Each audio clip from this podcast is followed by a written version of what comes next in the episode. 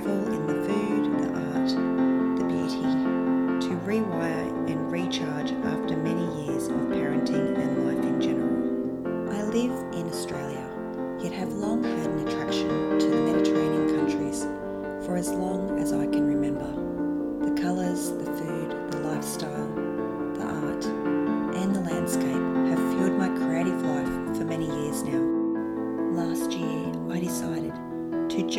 just surrender to it and embrace the place it has in my heart, and that is why I am here today, sharing this with you. Thank you for joining me.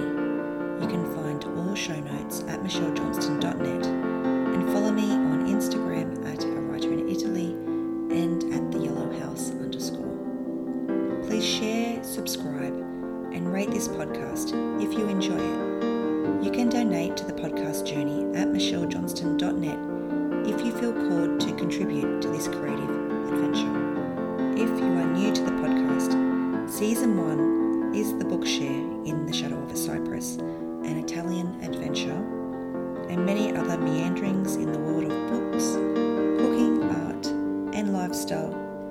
Indeed, the lure of Italy as the ultimate muse.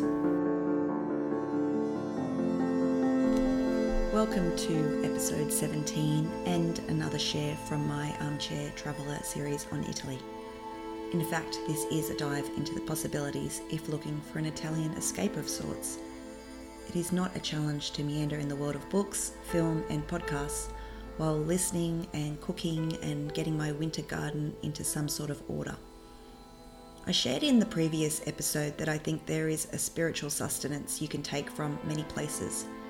Particularly when you cannot get to a certain location, there are other options available in the short term. So here we go. Andiamo. It is a wise thing to go through your library catalogue with a subject of your choice. Yes, I pick Italy. And in my little search of the catalogue, found myself a book aptly titled A Month in Siena by Hisham Matar, a Pulitzer Prize winning sort of writer whom became infatuated, or dare I say, possessed by the art of Duccio di Buoninsegna and the Sienese school of painting. I remember the work well, having travelled to see this work in Siena myself. I like this book for the meditations on art and life, the past and the need to travel because of a yearning to know more, to understand. He says on the book's insert, Siena began to occupy the sort of uneasy reverence the devout might feel towards Mecca or Rome or Jerusalem. I understand that feeling. Even reading the first chapter, I could tell it would be a book that I will return to.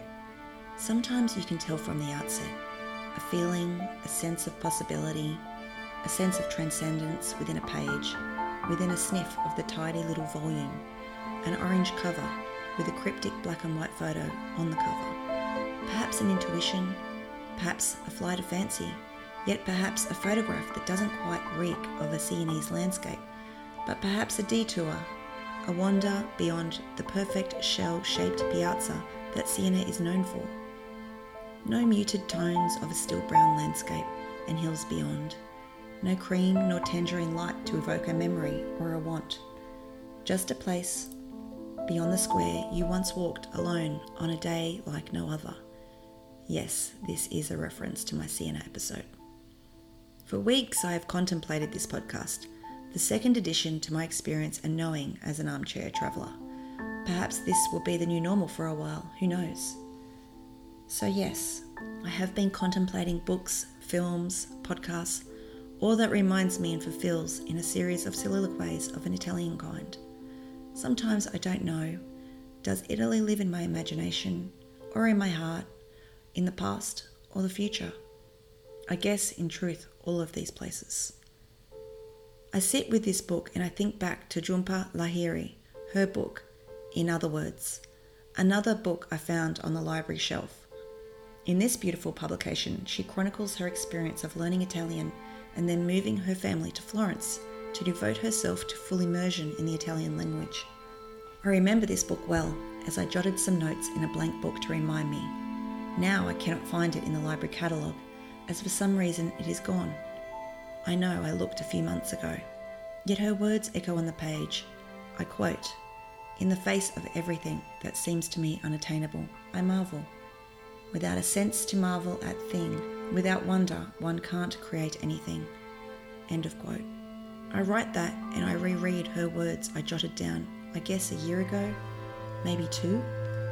It seems interesting to me because I think when I travel from home, whether it be looking at a book, visual image, or reading a page, or watching a film, it is to transcend some normality, some routine gesture that has become too simple. And yes, I crave routine on some level, don't we all? But these moments when you feel a place reverberating inside of you, waking you up, even talking to you in your sleep. Sometimes this happens to me. I have dreamt of cookbooks this week. I don't know why, but I've got the amaretto cake haunting me from a table in Venice.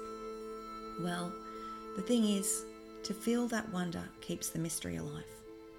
I cannot travel right this minute, but I can breathe deep the feeling of inspiration that lives inside of me.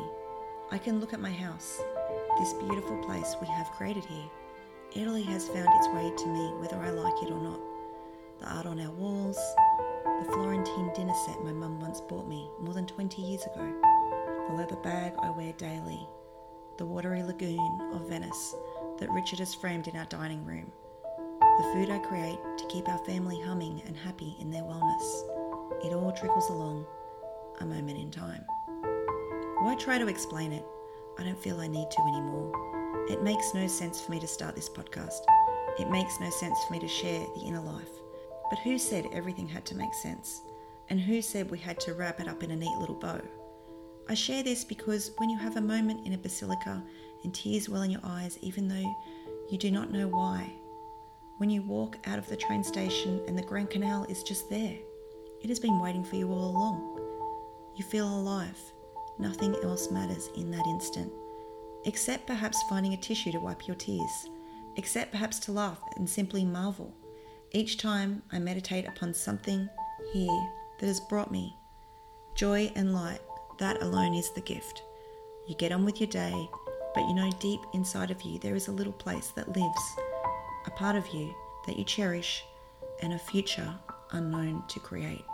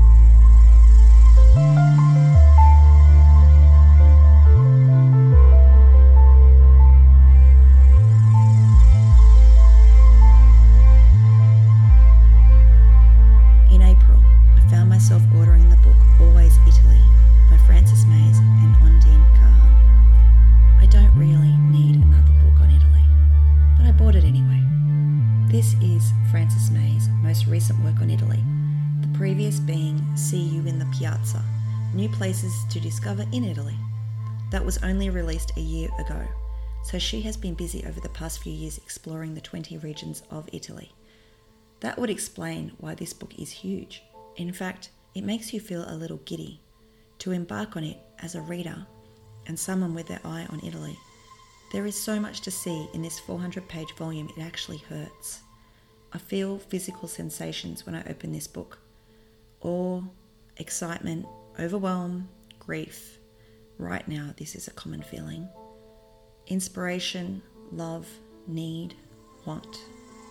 For Italy does bring out the dreamer. The back cover suggests there are 350 photographs to wander into or escape if necessary.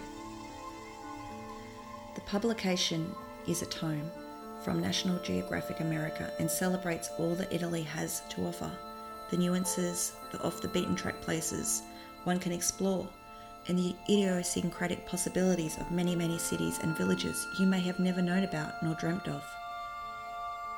Frances Mayes is good at getting to the heart of the place. She has an eye for detail and a personal reverence to the landscape she has called home for over 20 years. What both writers have discovered whether it be the local custom, the artwork worth seeing, the wine you must try, or the writer who once lived there, all is shared, savoured, and explored. I love the little details on the films, the legends who live or work there, the artists and the local people who make that particular region worth your attention. It makes sense that two people would share this journey dotting all over the boot of Italy to explore and sample. What Mayes and her sidekick, a New York Times travel writer, Ondine Cohane, have given us is a Bible of Italian possibilities. Compare it to the Colosseum, large and powerful. Compare it to the Grand Canal, poetic and mesmerizing. Compare it to your aunt's favourite trattoria, satisfying and real. Compare it to whatever you want. This book is a generous companion to anyone's journey, whether you can get there or not. And maybe now we don't need to go. We have this book to fall into. One sweet chapter at a time, all is celebrated and revealed.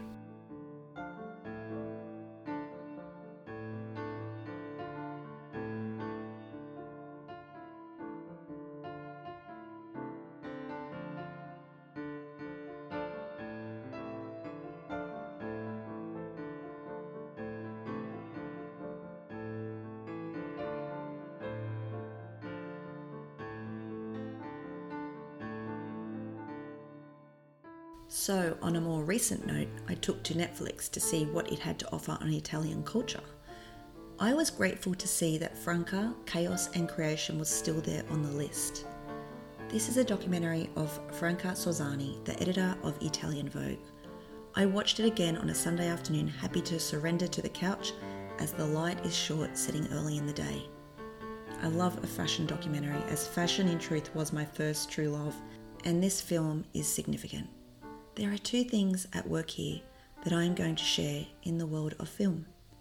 On a more recent note, I discovered on SBS the eight part series Made in Italy, which at first I thought was a bit of fun, but really turned out to be a fascinating look at life in Milan in the mid 1970s. This is a captivating look at women coming into themselves amongst the political dramas and the harsh realities of change, anarchy, and possibility in Italy 45 years ago. Irene Mastrangelo lives with her parents in a small apartment. Her dad, a hard working factory worker from the south, who just wants her to finish her degree and get a normal job as a secretary. Having to make some money, she falls into a job at the fashion magazine Appeal. A new world starts to open up to her style, fashion, travel, sexual freedom, and the world of journalism tap her on the shoulder as her boyfriend just wants her to say yes to a marriage proposal and live a conventional life and, of course, make babies in the heart of Milan. Made in Italy chronicles the rise in Italian fashion and Milan as the epicenter of design and style. Sure, there is a bit of fiction woven around the characters, yet you do get a taste of how it was for the times and the designers and the evolution of Italian style in the 1970s. Yet, I did segue into this show for a reason. Made in Italy is dedicated to Franca Sozzani, the editor in chief of Italian Vogue for 30 years. She sadly died in 2016. The documentary Chaos and Creation came out a year later and is the ultimate gaze into the world she created that her only son, Francesco Carrozzini, documented over a period of time. He interviews her throughout the montage of images, trying to understand her need for independence beyond society's norms. Playing the role of mother was not her interest, nor it appears her vocation. Work was central in her life and sentimentality non existent. Strozzani was the ultimate provocateur, in fact, and an instigator of change. She did not take no for an answer and meticulously followed her own set of rules at how this Condé Nast publication was going to play out. Strozzani used her position as the editor in chief as a platform to tackle big subjects in the media, like the sea and oil disaster at the time, drug and domestic abuse, even plastic surgery. The clothes were the armour and the vehicle for a bigger message. Love it or hate it. One thing that struck me watching was the realization that the images in the magazine had to transcend on many levels. Italian is really only spoken in Italy. It is not like English nor French. For this reason, the magazine had to stand up on a global platform. It had to perform on many levels. Many people are not going to be able to read it. so the images had to go beyond the words and the captions. Strozzani risked losing her job every day, expecting it might be imminent with each publication. Strozzani was not afraid of controversy nor confrontation. There was no looking back, only forward. She suggests in the film, everything turns, life starts new every day. This is a fascinating look into another world. What Carrozzini, her son, created was not only art, but a moment in time, a legacy beyond words, as the image of them wandering along the Seine in Paris lingers, her fragile figure and what was to be the end of her life, is an extraordinary thing. His conception and creation, perhaps the only thing he has left now, for the decision to make the documentary on his mother came about after the loss of his father, wanting to know more, wanting to understand.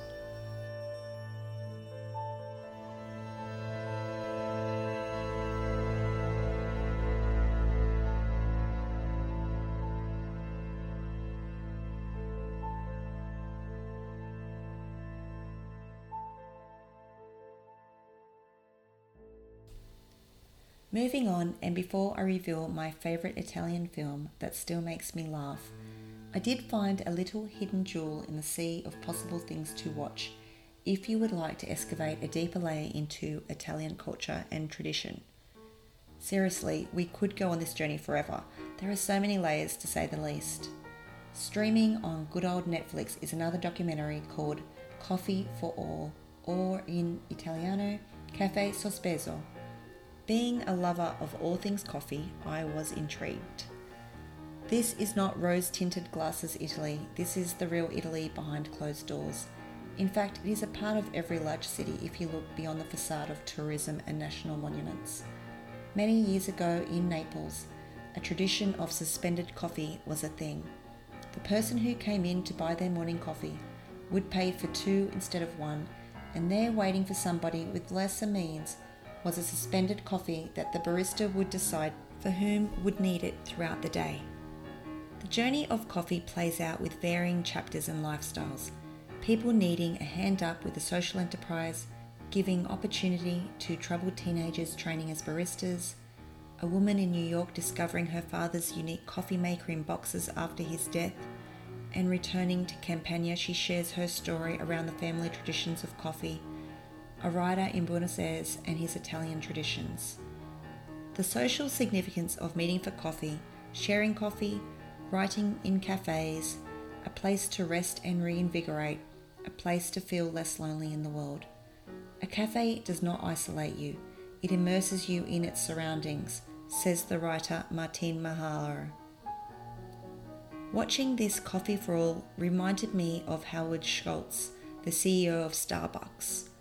It was when he found himself in Italy on a work related trip for Starbucks in the early days when it was just a coffee roasting house that he discovered the culture of coffee. He saw that having a coffee out in a cafe was a sense of occasion, a place to connect with community. It was about conversation and conviviality. The theatre and the art of making coffee changed everything about his life. He wanted to create the third place at home in America. He knew this was something he could bring to the people. The third place is something I once heard Nora Ephron, the great writer and force behind Julie and Julia, and You've Got Mail, talk about. How we all need a third place. We have our home, our work, and our cafe or bar, perhaps to hang out. Ray Oldenburg wrote a book about it, The Great Good Place. So, yes, there are many layers to the simple cappuccino when you look beyond the surface of things.